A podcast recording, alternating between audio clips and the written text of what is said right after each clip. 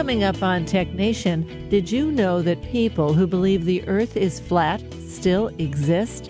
And they're both active and sincere. Daily Beast journalist Kelly Weill covers extremism, disinformation, and the internet.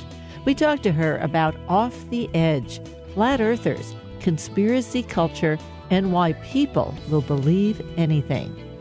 Then we learn about a new technology in clinical trials right now, which may let us inhale many of our present-day drugs. And we also learn why this could be a significant breakthrough. All this coming up on this week's Tech Nation.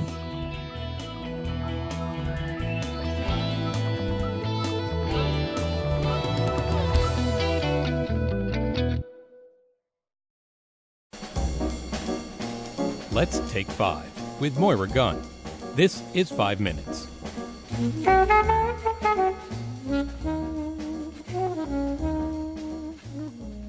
While we often hear from Doctor Anthony Fauci, the director of the National Institute of Allergy and Infectious Diseases at N I H, he works for Doctor Francis Collins, the director of the National Institutes of Health. While I've interviewed Doctor Collins on several occasions, in twenty thirteen, I was able to speak with him at Building One of N I H itself in Bethesda, Maryland. Now, this time, instead of being at my humble studio at K Q E D in San Francisco, we're right here at N I H, and we're at a building. Most people don't know that there are many, many buildings here, but we're at the very building where it started. The, the, the nerve center, absolutely. Now, tell us about this. Well, actually, N I H goes back one hundred twenty-five years, but it was initially one room in a building in Staten Island, of all places. I was born on Staten Island. Well, there you go. I it's feel cosmic. Such affinity with, with N I H. I can now. see why you would. So that was at the moment where this laboratory was started to try to look into illnesses that afflicted particularly sailors, and particularly tuberculosis. And out of that became a public health laboratory that then moved to Washington and ultimately came out here to Bethesda. And this campus was most notably dedicated by President Franklin Delano Roosevelt, this very building that we're in, Building One. Buildings here are numbered sort of in the order in which they arrived. So Building One was the first one. And this is the place uh, where much of NIH's policy decision-making goes on. But we're a very large, complicated organization with twenty-seven institutes and centers, each one of which is led by a remarkable scientist with vision about where their field should be going, whether it's cancer, heart disease, diabetes, rare diseases, common diseases. We're the largest supporter of biomedical research in the world, and we aim to use our resources as creatively as we can. From tiny science that we started with all those one hundred twenty-five years ago, um, what are we looking at in terms of the science going on today and where that's going? Well, a lot of it is driven by advances in technology. Having had the privilege of leading the Human Genome Project, I will have to mention that genomics is a significant part of that technological revolution because it gives us a chance to look at remarkable detail in terms of inherited factors in disease. And for cancer, for instance, which is, after all, a disease of the genome, uh, the precise ability to identify how a normal cell becomes malignant is breathtaking in its sweep and its potential for transforming therapeutics. But we have other technologies, imaging, my goodness, the things that we can do, right down to single cells, looking at the living brain with the kind of resolution that people would not have dreamed of even perhaps a decade ago. And then trying to tie all that together with what we're learning about how we can collect information on people, and maybe even including things like electronic health records. We have lots of opportunities across many different levels of understanding to figure out what disease is all about and what we can do about it. We have a big data problem, but it's a big data opportunity. It's technologically driven. It's computationally rich. Biology has arrived. We are digital now, and we're glad about that. You know, I remember that the number of institutes which N I H can have is limited. It's very defined by mm-hmm. Congress. What are we talking about, about how we reinstitute the institutes? Well, when you look at the structure of N I H, uh, you would say only Congress could have designed something that's as complicated as this, because here we are. I have forty-two direct reports. Does that sound like a good plan? But you know what? It works. It works because of the talent of the people who have been recruited here to lead those twenty-seven institutes. So now if we're going to start a new one, we have to kind of move another one out the door, and that's not so easy. So here we are. Uh, we have an organizational structure that looks a little bit kludged, but again, it has a remarkable ability to succeed, and in part because nobody worries too much about those boundaries between institutes. It's all very porous. I mean, if you're studying diabetes these days, you probably need to know about cancer because some of the pathways are the same. If you're studying something to do with the brain, well, yeah, it's about neurologic disease, but it's also about mental health, and it's also about addiction. All those things are tied together, even though they live in different institutes. It doesn't matter so much. We get the scientists together, we figure out what the questions are, we set people to work, and we get answers. You've been listening to a twenty thirteen Tech Nation interview with Doctor Francis Collins, the director of the National Institutes of Health. More information about N I H can be found at N I H dot gov. That's N I H dot gov. I'm Moira Gunn. This is Five Minutes.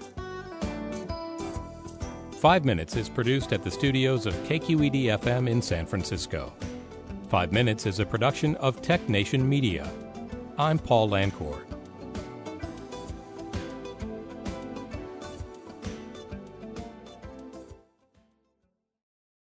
From San Francisco, I'm Moira Gunn, and this is Tech Nation.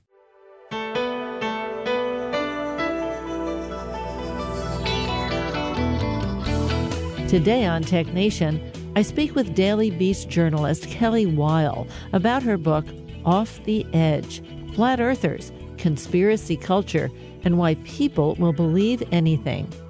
Then we'll hear from Doctor Dale Christensen at T F F Pharmaceuticals about their technology and their effort to make drugs we already know work inhalable. While Doctor Deborah Levine, the director of the Pulmonary Hypertension Center at U T Health in San Antonio, tells us why that's important. Tech Nation is underwritten in part by MindK, a global software development force in a world where every business can be global. On the web at mindk dot com. And now, Kelly Weill. Well, Kelly, welcome to Tech Nation. Thank you so much for having me. You know, at least once a day these days, I'm reading something or listening or watching something, and I know it's not true. And I ask myself, do people really believe this? Then I read your book, and the answer is, apparently, yes, they do. You know, it's so funny. I came to the Flat Earth movement with the same question in mind. I thought there is no way people believe the Earth is flat. And I think it was twenty seventeen when I first started digging into it. I thought, no way. And the more time I spent with it, the more I realized, oh, they are serious. This is, for many people, this is uh, their whole life. So the short answer is yes. I want to remind people that you're uh, a journalist. And um, so it's not a question of you were just sort of rooting around and found some interesting things. You know, you really do cover this kinds of things for a living. It includes this, but uh, but you actually are looking at many things. Uh Describe for everybody the difference between disinformation and misinformation. So the definitions that I would use are that misinformation pertains to information that is false, especially when we talk about it in the media environment and social media ecosystems. Things can be passively false. They can be accidentally false with no malice. But when we start to talk about disinformation, I think of that as a kind of information that is deliberately and malignantly false. It's information that's put out there to deceive people, to push narratives that aren't true. And although disinformation and misinformation can, I think, overlap, it can be hard to distinguish which is which. I think one implies a lot more malice, and that's something that I look into a lot as a journalist. Now let's get back to the flat earthers. They aren't deliberately putting out what they call the globe lie, just to trick people into doing something they want them to do. They actually kind of believe this. Well, I should say they do believe it. They do. And that is what's so interesting and frustrating for me dealing with flat earthers is that it's not a question of them trying to dupe people for cynical reasons, for money or for laughs. They genuinely believe in their theory. And so it, it becomes an interesting question of interrogating those beliefs with people. I'm not just asking, why are you making these videos? Don't you know that it's wrong? It's how did you come to this belief system and how did it come to be so central in your life? I was surprised to learn from your book that the modern flat, flat earth theory of, yes, there's an ancient and a modern, if not more, started with one man in the early eighteen hundreds in England. Let's talk about him. That's right. So this is uh, Samuel Robotham. He is a very interesting character. He was uh, one of the leaders of a failed socialist utopian commune. He had a lot of false starts in his career. He tried selling what we would recognize these days as a snake oil medical cure. And then he started promoting flat earth theory. He did it on the basis of uh, experiments that he said he conducted on a very flat canal that supported the idea that Earth was perfectly flat. Um, and he started writing pamphlets and eventually books about this theory. He went on a lecture circuit that became very popular, not just with people who agreed with him, but people who wanted to go for the spectacle, for people who thought, that's the craziest thing I've ever heard of, because in fact, by the eighteen hundreds, we'd known for thousands of years the Earth was round, and people who wanted to show up and debate him. And they didn't necessarily puncture his fame as well as they thought. They just ended up drawing more crowds and more intrigue around the sky. Now, it started there, the modern one, and went along. There were personalities, my favorite being Lady Elizabeth Ann Mould Blunt and her wonderful novel. Let's talk about the Flat Earth novel. Oh, my goodness. Lady Blunt is one of my favorite flat earthers. Um, not an especially well-known character, but just a, a bombastic personality, late eighteen hundreds. She was a very well-to-do woman. Um, she, quite young, married a wealthy older gentleman, had her fights with him. And at some point during that, I think, distance she had from him, started dabbling in alternate theories and alternate communities, including Flat Earth. From there, she went on to write a book. And it, it, it was it was a very funny, very petty novel because it it disguised her relationship troubles through these uh, these characters. Uh, this young woman, beautiful woman, married to a mean older gentleman who believed in the round earth and wouldn't uh, support her. And then she went out and she preached flat earth and everyone recognized her for a genius. And I thought that was a very um, interesting, uh, I don't want to call it semi-autobiographical, but certainly a work of wishful thinking. Um, and it remains a very creative and interesting book in the in the flat earth um library. In fact, you'd read for a bit and suddenly there'd be sheet music there.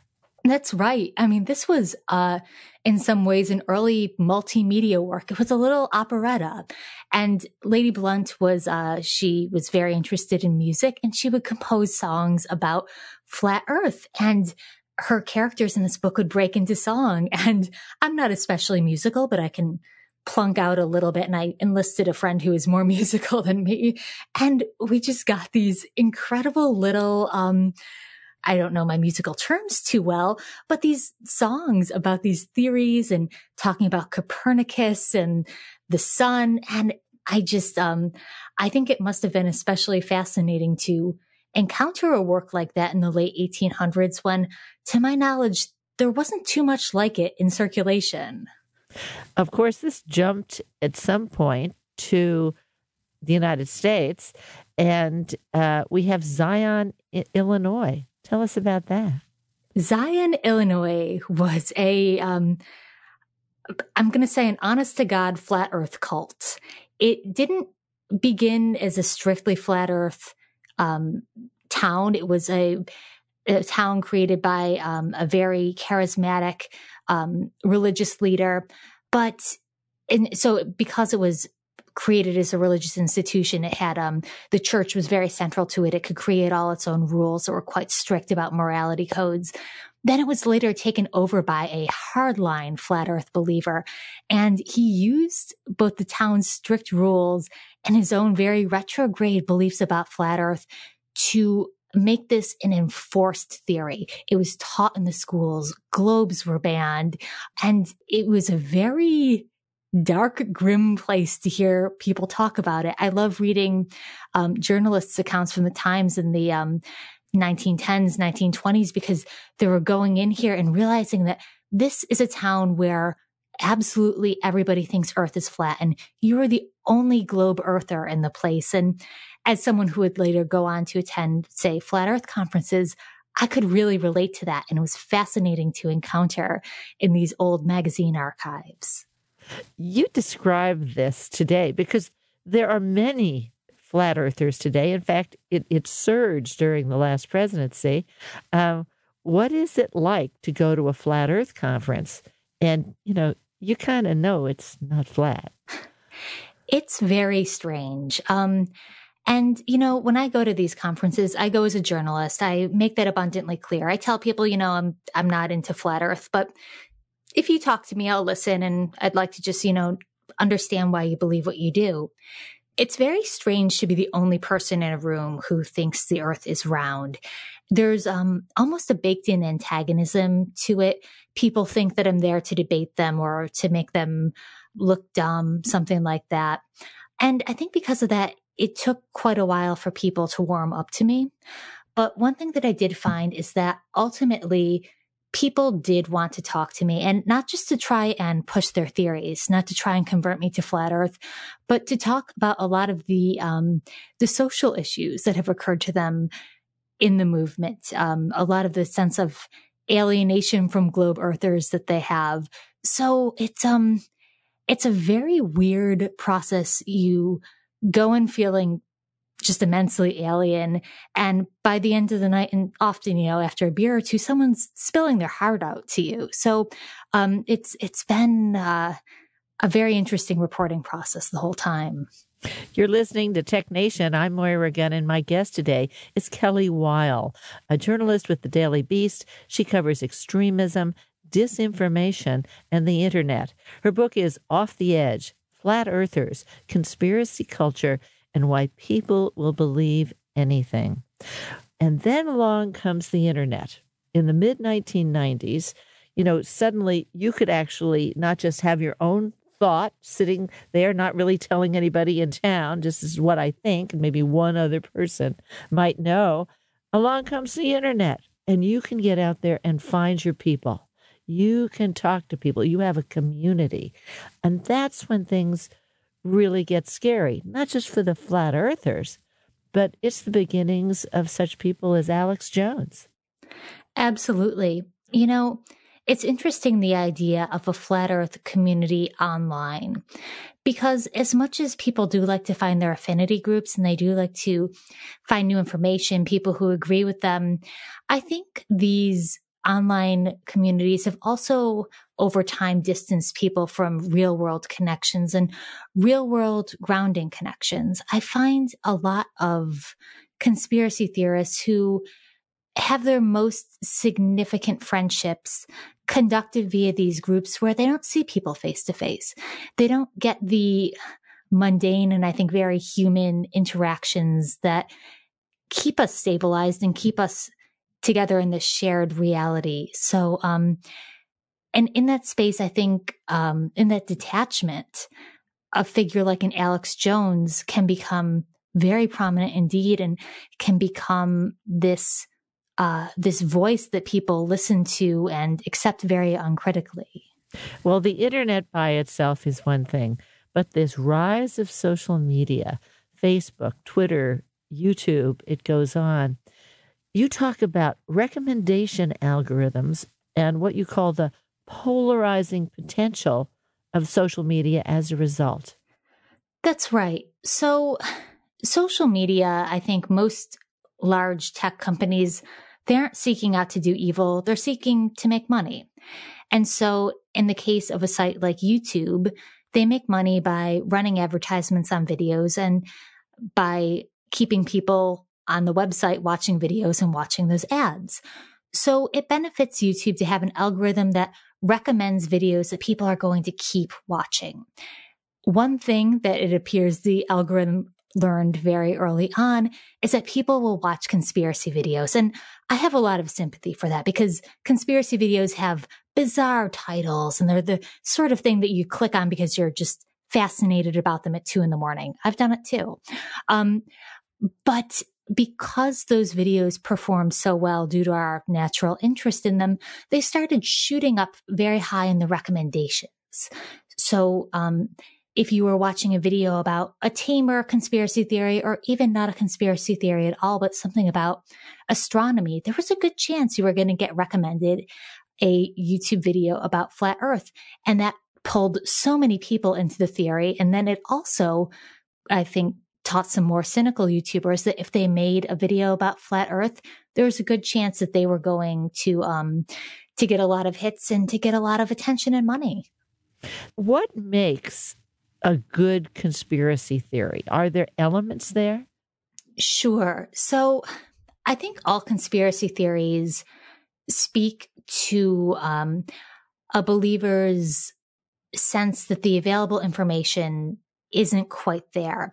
Either they believe that there are unanswered questions, or they believe that the reality doesn't um, doesn't make them feel comfortable. It doesn't affirm their prior beliefs. So a good conspiracy theory will take what appears to be plausible holes in an established narrative, and it warps them, and it says, maybe that's not the truth. Maybe this thing that you already wanted to believe is the truth. So in the case of flat Earth, a lot of believers are, um, they're quite religious, and they want to believe in a universe that um, is more, in their minds, connected to God, or it's a smaller universe, it's a younger universe. And a lot of flat Earth teachings will say, the reason that you feel like the um, the common accepted science of evolution and a vast universe, the reason you feel that is wrong is because it's actually um, a very small, contained world in a flat, uh, a flat planet contained in a globe, and the scientists are lying to you. So that's how a good conspiracy theory is playing on people's doubts. It's playing on people's willingness to believe something that's comforting to them, and um, asking questions in the right way that allows people to doubt. Well, I have to say, you know, it's like, okay, so uh, the Apollo astronauts didn't land on the moon. And uh, I mean, it just goes on. Uh, and it's like, it's governments and scientists and and all of this. And it's not always clear what they're, these governments and scientists and whoever are, are doing this are are getting out of it.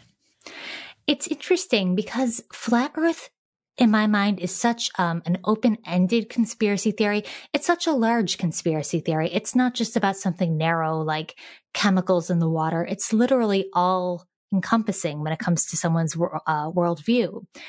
So because of that open-ended nature, it lets people bring in their own suspicions. It lets people cast blame as they want. And I think that's quite useful for a lot of people. People will um, use the theory to invoke anti-Semitism. They will blame um, Jewish people for being behind the flat Earth cover-up. Or if they're coming from a more anti-government angle, they'll say that the world leaders are covering this up. Um, or they will say that it's a plot to deny God. So it's a very creative theory in its own way because it lets people use it exactly how they want. Now, you talk about Rachel Bernstein, who is a psychologist. Uh, she calls this a closed loop of logic and communication. And I think it goes beyond just flat Earth. It goes to, to well, just don't change the channel. Keep it on that one in the T V. Or just read or watch these videos or these websites. So it's anytime there's a closed loop that feeds on itself, it's hard to get out of that. Absolutely. And you'll see that in conspiracy media, they're not just promoting a theory, but they're also actively uh, sowing doubt and animosity against more established media. So they'll say, we're the only ones who are going to tell you the truth, or you need to stay on this channel, you need to keep reading, don't believe the discredited mainstream media. Because when people do have that greater variety of media sources and they do have a greater variety of inputs, it's easier to discredit conspiracy theories. So these theories do form a closed loop in that they pull people in, they get them fixed on this, this really, I think, fascinating information. You know, it, it It's appealing because it is so scintillating and so weird. And then they seed animosity against the outside world, and that keeps people in a conspiracy theory. Well, whether we're talking about just plain old disinformation, misinformation filed by politicians in recent years, or people like Alex Jones and his InfoWars, uh, who recently lost a major lawsuit about claiming that the Sandy Hook event was staged. You know, it's like, wait a minute, you know, what's what's going on here? These people have been taken off the major social media sites. Does that actually work? Yes and no. Um, in the case of Alex Jones, he was taken off of Facebook and Twitter and YouTube. And in terms of his very immediate reach online, it did help. Um, I watched just not only as his influence on those websites evaporated, but also his uh, website's ranking. It went way down over the course of years. I think it's, it was around a quarter of what it used to be. That said, conspiracy theories, I think, will always be potent online. Um, they, as I've said, they are powerful because they offer alternate explanations that people are looking for. And I'm not sure there's a way to completely moderate them off the internet in its entirety. Uh, conspiracy theorists have always been fairly early adopters of technology. Zion, Illinois, which we talked about earlier, was one of the earliest adopters of radio. They had this far-reaching radio signal that was beaming flat Earth information out into the middle of the ocean where sailors could listen to it. So from Illinois. Back then. From Illinois. That's, and sailors who should have known better. You know, they were circumnavigating the world as they did it. But all that's to say that there is an extent to which um, trying to ban information off the internet can be a game of whack-a-mole. And what I think might be more successful um, is a more holistic approach and saying, okay, well, we know how a website like YouTube has artificially amplified flat Earth in the past by allowing it to be so um, so successful in its algorithm. Can that website go and undo the damage? Can they change its algorithm so it's uh, so it's not so artificially promoted? And that's what YouTube has done with regard to flat Earth and a couple other conspiracy theories. And now it's um it's much harder to find flat Earth videos. Certainly they exist; they're not banned, but their reach is a lot less powerful these days. I'm speaking with Daily Beast journalist Kelly Weill about Off the Edge, Flat Earthers, Conspiracy Culture, and Why People Will Believe Anything. We'll talk more after a break.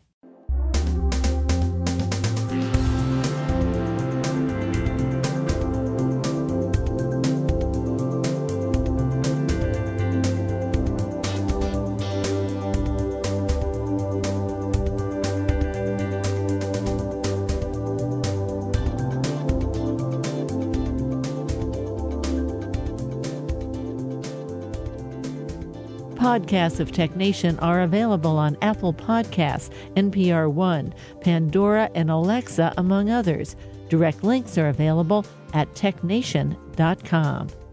In the second half of our show, an effort to make drugs which work today, either in pill form or taken by I V, now to be delivered by inhaling. Stay with us.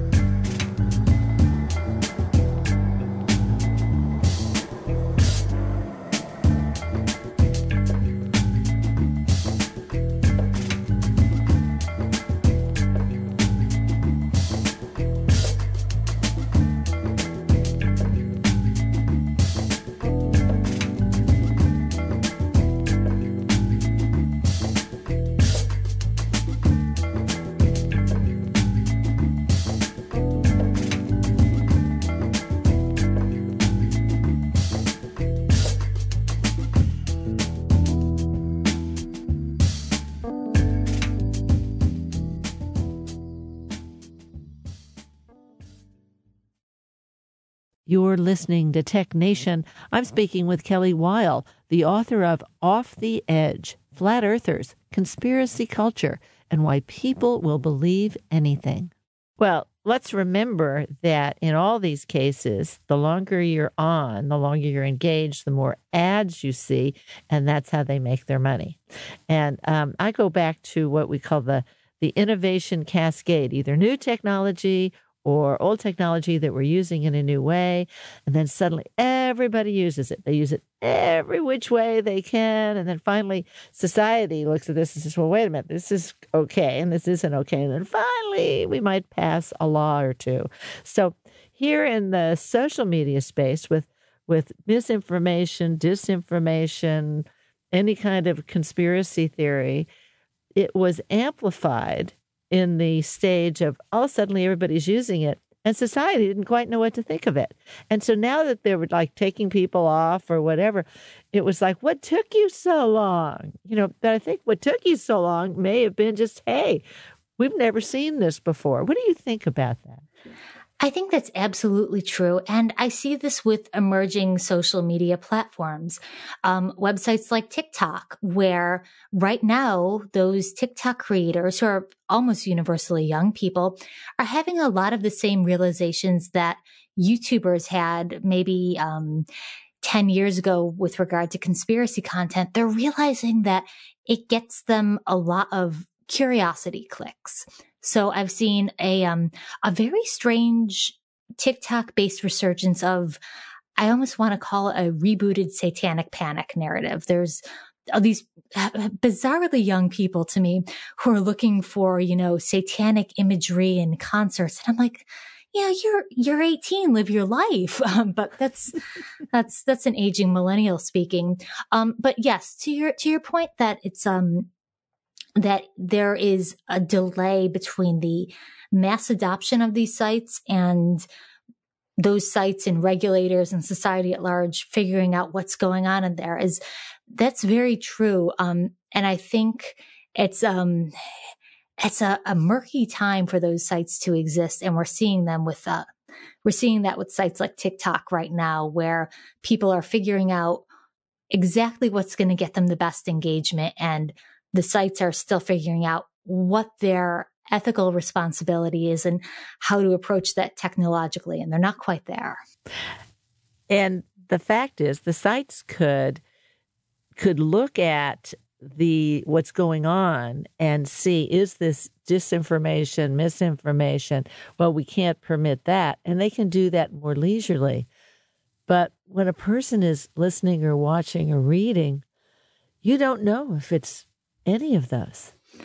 Absolutely. You know, it's, um, I think it's very difficult to enforce, um, media literacy or conspiracy literacy, I should say, on people at large, because social media has really democratized who we listen to. We're not just listening to a certain set of cable news outlets. We're not just reading a few legacy newspapers. People uh, are getting their information from a broader and, I would say, less expert field of players. So when people are willing to trust these alternate voices, and that's not always a bad thing. I do love that the internet lets people um, speak to the masses, even if they don't have a fancy degree. But when we allow those information floodgates to open, we also, I think, need to be a little bit more critical in where someone's coming from, what their qualifications are, and what their biases are. And often, like I've said, sometimes it's just making money and getting attention.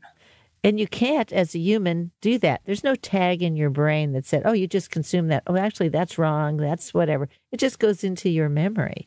And so we sort of have to be in partnership with the, the social media that provides it. Absolutely. And, you know, um, there have been, there's been a rise in, I think, very smart anti-conspiracy TikTok content, which I, I think is great.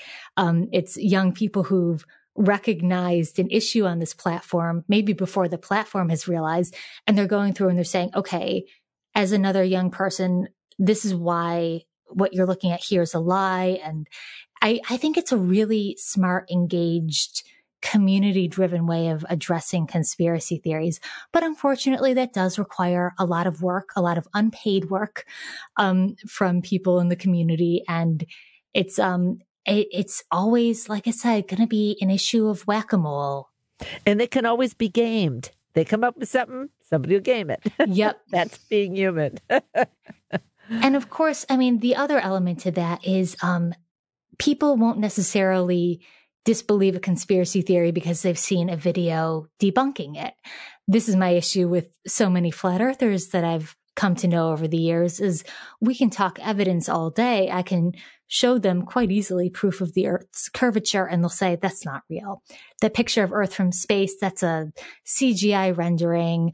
Um, you know, when you see the sunset, well, that's uh, an illusion created by, you know, it's, it's a mirage. And so there does need to be a bit of willingness um, on the part of conspiracy theorists to um, to have their minds changed and to listen to some more reality-based theories. So as much as I want the uh, the TikTok debunker teens to save us, they can't do it on their own.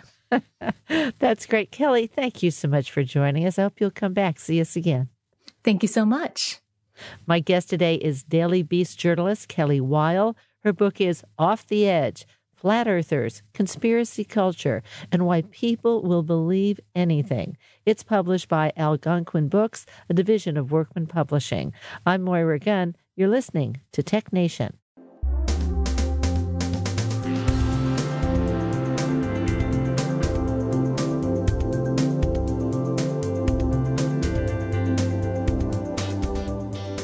When something medical is wrong, we love to say, do you have a pill for that? Besides wishful thinking, part of that inquiry is wanting to avoid needles, or in the case of biopharmaceuticals, long hours taking an I V drug. Some medicines can be inhaled, but only some for various reasons. And while a pill seems to be the easiest, there are actually downsides to taking medicines orally. Today we look at an effort to improve the delivery of already existing medicines with a new technology. Doctor Dale Christensen is the head of clinical development at T F F Pharmaceuticals, and Doctor Deborah Levine is medical director of lung transplantation and director of the Pulmonary Hypertension Center at U T Health San Antonio. Well, Dale and Deborah, welcome to Tech Nation. Thank you. Thank you for having us. Hi, Moira. Thank you. Today we're talking about inhaling medicines instead of taking a pill or getting an injection or taking a drug via I V.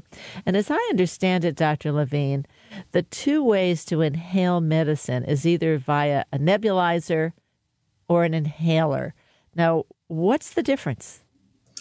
Well, I think... Um... many patients, whether they're pre-transplant or just have a lung disease or um, post-transplant, may have been have experience with an inhaler or a nebulizer. A nebulizer is a little bit more uh, complicated. It's handheld. It's um, usually uh, aerosolized, and um, it comes with a a, a, a small uh, machine. Uh, it's not. Um, portable as much as as um, as an as a uh, um, as an inhaler. An inhaler is one of these small devices that probably fits in the palm of your hand in most cases, and I'm sure people have seen it for asthma or for C O P D. Um, you can uh, use it. It's either a meter dose inhaler or sometimes they have a, a dry powder uh, inhaler. So it's they're they're different. Um, Many medicines can be used either way, uh, especially bronchodilators, which are used for asthma and C O P D. Um, some medications are made uh, particularly just for one, either the inhaler or the um, or the aerosolized type. Um, many times, in terms if there are both available. Sometimes patients who are older who may not be able to get the strength to breathe in, sometimes the aerosolized are easier for those patients, and maybe sometimes we get those for them. But oftentimes um, one, the medication is really made for a particular type of uh, device. Now, how effective are these nebulizers and inhalers at delivering drugs? That's a very good question. So the there's a whole lot of science behind the different devices, and nebulizers can run anywhere from ten to a standard jet nebulizer, like most people are familiar with. They they run in the ten to twenty percent efficiency range. So ten percent of the drug you put into the nebulizer cup, uh, that liquid, ten percent of that reaches the lung. Uh, in the case, there are some more advanced ones that go up to twenty-five to thirty percent. By comparison, the dry powder inhalers that have been uh, becoming more popular, especially for C O P D and asthma, uh, those devices can deliver fifty to seventy-five percent of the powder that's in put into a capsule and loaded into the device can be delivered into the lung. And so the dry powder inhalers are much more efficient at uh, delivering the drug to the lung directly. Well, Doctor Christensen, I believe this is where T F F Pharmaceuticals comes in. Uh, as I understand it, that's what you're doing. Yes. So T F F stands for thin film freezing. It is a technology that was developed by the University of Texas at Austin. And the uh, the researchers at the University of Texas at Austin who developed this technology, uh, they discovered that if you make a solution of a drug and add excipients, excipients are additives to the medications, things like um, stabilizers. Uh, in many cases, for inhaled drugs, it, it's simple sugars like lactose or sucrose or Uh, mannitol, for instance. These are sugars or sugar alcohols that act as a carrier for the drug. And so you, you create a solution that contains the drug and the excipient compounds, and then you drip it onto a surface that has been cryocooled. And when, when I say cryocooled, that means it's really cold, between minus seventy and minus one hundred degrees Celsius. Don't touch it. Don't touch this plane. Don't touch it. And when that liquid hits that plate, it instantly freezes, almost instantly, and creates a thin film that looks almost like a little pancake. If you collect those films uh, and then use the process of freeze drying or sub or lyophilization, you remove the solvents and the water from the solution, and it leaves behind a dry powder that, when um, put into capsules and inhaled through the device, is ideal for delivery to, of these drugs to the lung. Now, how is that different from other powders that have been produced or are being produced for medications for inhalers? So currently, most most drugs that are delivered in a dry powder inhaler are, are created by two techniques.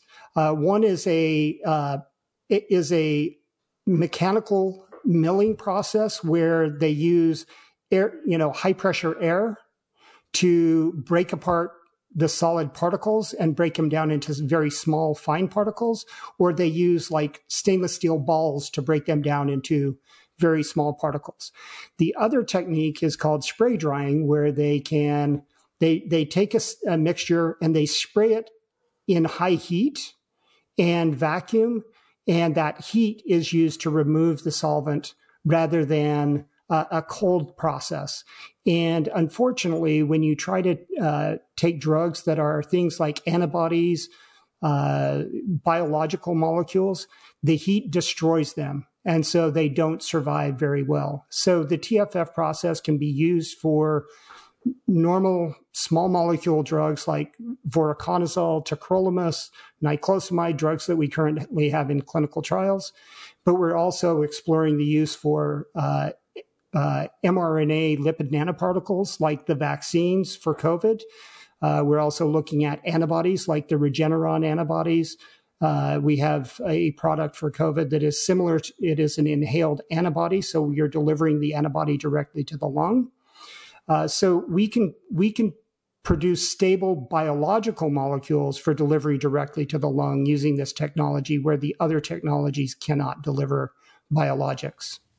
Now, biologics are all the biopharmaceuticals that are really large molecules. Correct. And that's really important. So right now we have to take them and we call infuse them, or as Doctor Sanjay Gupta says, it's an I V drug and you got to sit there for an hour to two to three to get it into your system. But you're telling me that we could actually take these biopharmaceuticals, the large molecules, and, and take them into a powdered form and inhale them? Correct. And the T F F is working on an antibody to treat COVID that way, uh, and has shown that we can create stable dry powders for inhalation, uh, so that you could deliver the antibody, neutralizing antibodies directly to the lung instead of sitting in a chair. Um, that way you could do it on an outpatient. You could get a COVID diagnosis, go to the pharmacy, pick up an inhaler, and take your medicine at home, instead of having to go sit in an infusion center for two to four hours to get an I V drip solution of the antibodies uh, delivered to you. No needles. Correct. That's it. A lot of people are going, no needles? We like no needles. Okay, now you're head of clinical development, so you've got all these trials. These are all in testing at some point, or, or strat- getting strategized to be in testing. Um, let's cover some of those. One is um, something called T F F VORI, V O R I, and this is finished phase one, and I guess you're going into phase two. What's this for? Yeah, so the T F F VORI, uh, VORI stands for voriconazole. Voriconazole is currently an approved drug for the treatment of fungal infections in, in the lungs and bodies of, of patients, pre- predominantly lung transplant patients or cancer patients who have acute leukemias. And so their chemotherapy um, destroys the immune system. And so in each case, when these patients are severely immunocompromised, uh, you, they, the patients inhale fungal spores, or the um, the fungal conidia get into the lung. The fungus starts growing and becomes invasive into the lung tissue. Uh, when you deliver a drug like um, by oral administration, it has to go through your G I tract, get absorbed into your blood, and then uh, only a fraction of the dose that you take by oral delivery gets into the lung. And so there's a lot, a greater chance for toxicity in other organs. Uh, and so, you know, voriconazole, while it works the best of any medication for uh, invasive pulmonary aspergillosis, it, it also is uh, hampered by co- toxicity in the liver and can also cause visual problems to where people can't see well.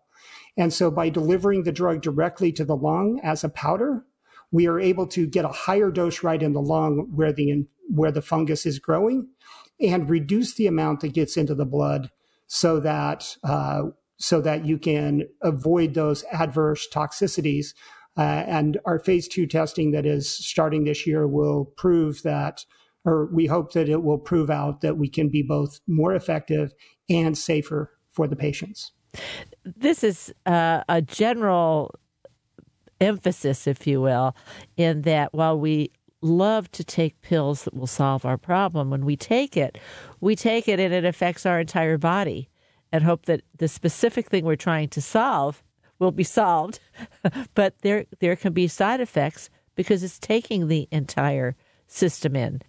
Especially for many of our patients, uh, and, and the patients Dale is talking about are on multiple medications, not just a few. And I think some of the other things you can think about is that sometimes these drugs uh, have interactions with each other called drug-drug interactions.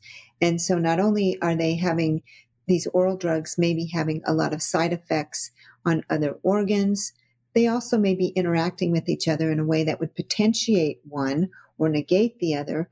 And so some of these things really um, come into play when you absorb uh, the, the uh, medication orally. Now, Doctor Christensen, let's take your your other uh, most advanced uh, program here, T F F TAC, T A C. What's that about?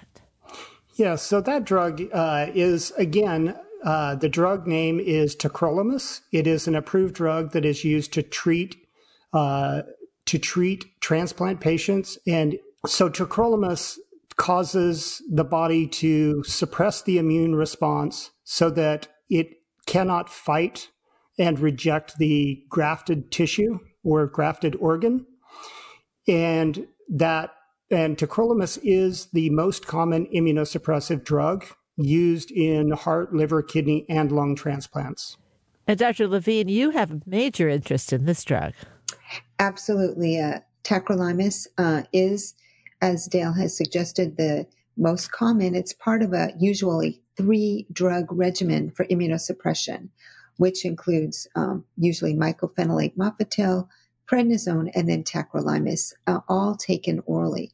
Um, tacrolimus has been the mainstay, or what we could call the workhorse, of immunosuppression uh, in lung transplant for many, many years. And it's very effective, uh, probably the most effective uh, worker bee we have at this point. The issue with tacrolimus, and what's uh, with all calcineurin inhibitors, tacrolimus is a type of drug uh, uh, which is under the Uh, umbrella of calcineurin inhibitors, the other one being cyclosporin. These drugs do have uh, multiple side effects, a lot of complications in other organs of the body. The most common and probably the most detrimental to our patients is uh, it affects the kidneys. Our patients already, many of them, have some kidney issues. They can have, uh, many of these patients may already have hypertension or diabetes, which can also affect the kidneys. And having a drug that may be, uh, uh affect, the, affect them even more, uh, is, is detrimental. The other, the other offshoot of that is that a lot of our drugs that we use for other things in lung transplant also can affect the kidneys, whether they be antibiotics or other medications that are needed. So um, having a drug that can cause renal uh, or kidney problems uh, on top of the kidney problems they already may have, and the fact that they're already taking medications that can cause kidney issues uh, is very important.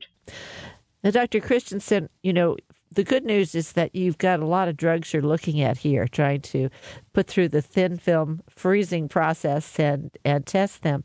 And there are just way too many to talk about them one at a time. So, uh, but I would like to ask you about these drugs have already been approved for use by the F D A, but you've got to get them approved again. Is that going to take just as long as it did the first time, or is that shorter?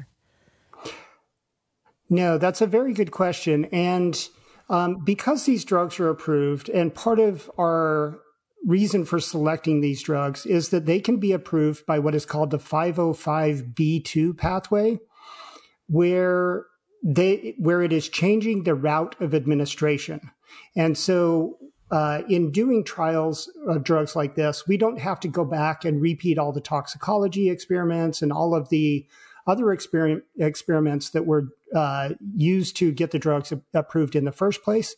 What we have to do is prove either bioequivalence, or in this case, because we're really changing the route of administration, we think that, uh, as I mentioned for voriconazole, because we're delivering the drug right to the site where it needs to work, we think that it, it can be more effective.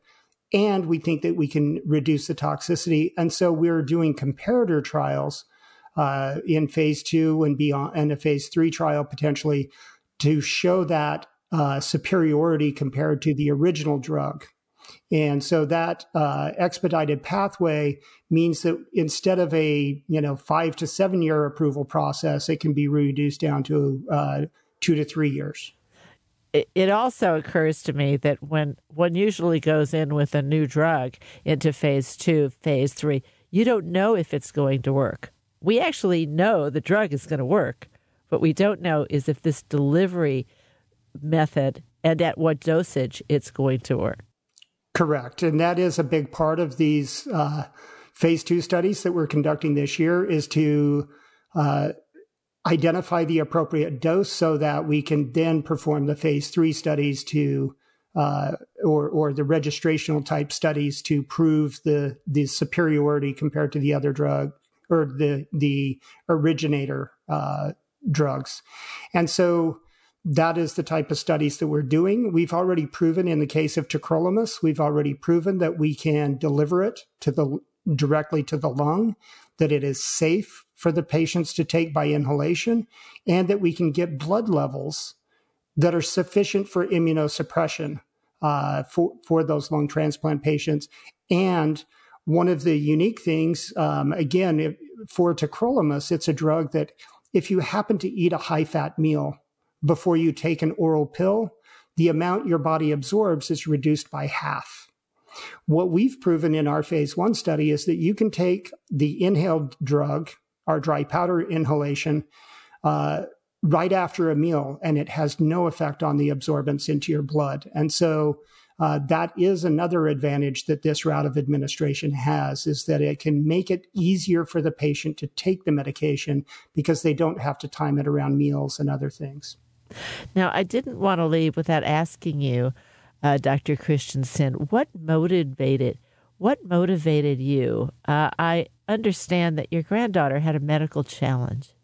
Yes. So, so going way back, my father uh, had multiple sclerosis, and that's what interested me in drug development in the first place. But uh, I've got a granddaughter who is um, six and a half years old, and uh, shortly after she was born, she was diagnosed with cystic fibrosis. Cystic fibrosis is a uh, lung disease that, um, you know, has gotten a lot of news. Uh, there are some great drugs that have been developed, but there is still unmet medical need. And a lot of the uh, lung, or a lot of the children, uh, when they become adults, their lung damage gets severe enough that they go into transplant. And so they're constantly fighting infections, uh, lung infections. They're constantly fighting uh or trying to hold off lung transplant as long as possible. And so by specializing in development of drugs to treat pulmonary disease, this gives me a way to really have, you know, bring home that message and, and develop things that will help close to home and close to my heart. Well, thank you, Dale and Deborah, and good luck to your granddaughter. And uh, I hope you'll both come back and see us again. Keep us updated. Thank you. Thank you so much. We appreciate it, Moira. Doctor Dale Christensen is the head of clinical development at T F F Pharmaceuticals, and Doctor Deborah Levine is medical director of lung transplantation and director of the Pulmonary Hypertension Center at U T Health San Antonio. More information about all the drugs being trialed in T F F Pharma's pipeline is available on the web at T F F pharma dot com. That's T F F pharma dot com. For Tech Nation, I'm Moira Gunn.